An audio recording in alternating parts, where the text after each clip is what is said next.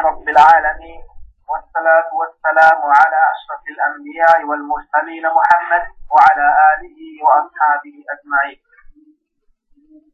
সম্মানিত শ্রোতা মন্ডলী আমি এখন যে বিষয়টি নিয়ে আলোচনা করব তার শিরোনাম হলো নারী ও পুরুষের নামাজ আদায় পার্থক্য এককভাবে নারী ও পুরুষের নামাজ আদায়ে কোনো পার্থক্য আছে কিনা আমার এই আলোচনায় সেটা স্পষ্ট করার চেষ্টা করব। সম্মানিত শ্রোতা মন্ডলী আমাদের বাংলাদেশ, ভারত, পাকিস্তান, আফগানিস্তান সহ বেশ কিছু অঞ্চলে নারী ও পুরুষদের ভিতর নামাজ আদায়ে কিছু পার্থক্য দেখা যায়। না এবং এই পার্থক্যগুলো অত্যন্ত গুরুত্ব সহকারে পালন করা হয়। যেমন পুরুষগণ নাবির নিচে হাত বাঁধবে, আর মেয়েরা বুকের উপর নামাজে হাত রাখবে। এমনই ভাবে মেয়েরা দু পা মিলিয়ে দাঁড়াবে, আর পুরুষরা ভাগ করে দাঁড়াবে। মেয়েরা রুকুতে মাথা, পিঠ, কোমর সোজা করবে না, দু হাঁটু মিলিয়ে রুকু করবে। সেজদার সময় মেয়েরা পেটের সাথে রান মিলাবে, আর কোন বুক মাটির সাথে মিলিয়ে রাখবে। আবার বসার সময় পুরুষদের মতো মেয়েরা ডান পায়ের পাতা দাঁড় করাবে না, বরং ডান পায়ের পাতা, উভয় পায়ের পাতা পিছিয়ে রাখবে। এই যে পার্থক্যগুলো প্রচলিত আমাদের সমাজে, এই যে পার্থক্যগুলোর কথা আমরা যে শুনলাম, এগুলো কিন্তু কোরআন বা সই হাদিস দ্বারা প্রমাণিত নয়।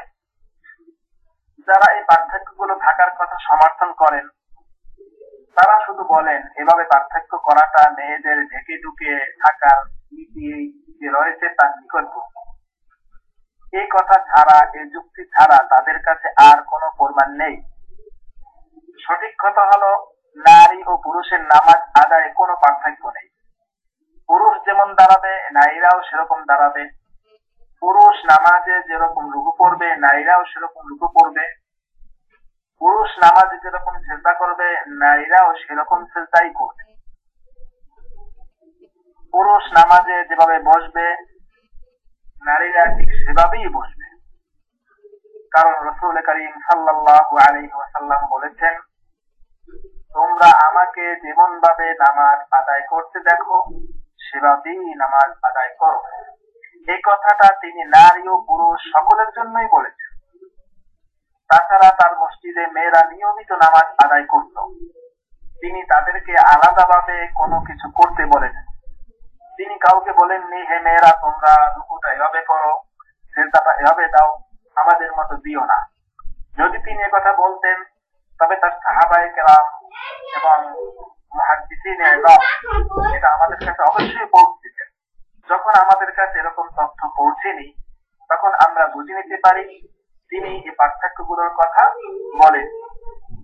হ্যাঁ যে সকল পার্থক্য সম্পর্কে হাদিস রয়েছে, তা অবশ্যই পালন করতে হবে। যেমন জামাতে নামাজ পড়া মেয়েদের জন্য ওয়াজিব করা হয়নি, পুরুষদের জন্য ওয়াজিব করা হয়নি। এটা আমরা সকলেই মানি। এমনই ভাবে মেয়েরা পুরুষদের জামাতে ইমামতি করতে ইমামতি করতে পারবে না। মেয়েরা শুধু মেয়েদের জামাতে ইমামতি করতে পারবে। এটা একটা পার্থক্য, এই পার্থক্য সমর্থনে হাদিস রয়েছে মেয়েরা জামাতের পিছনের কাতারে দাঁড়াবে।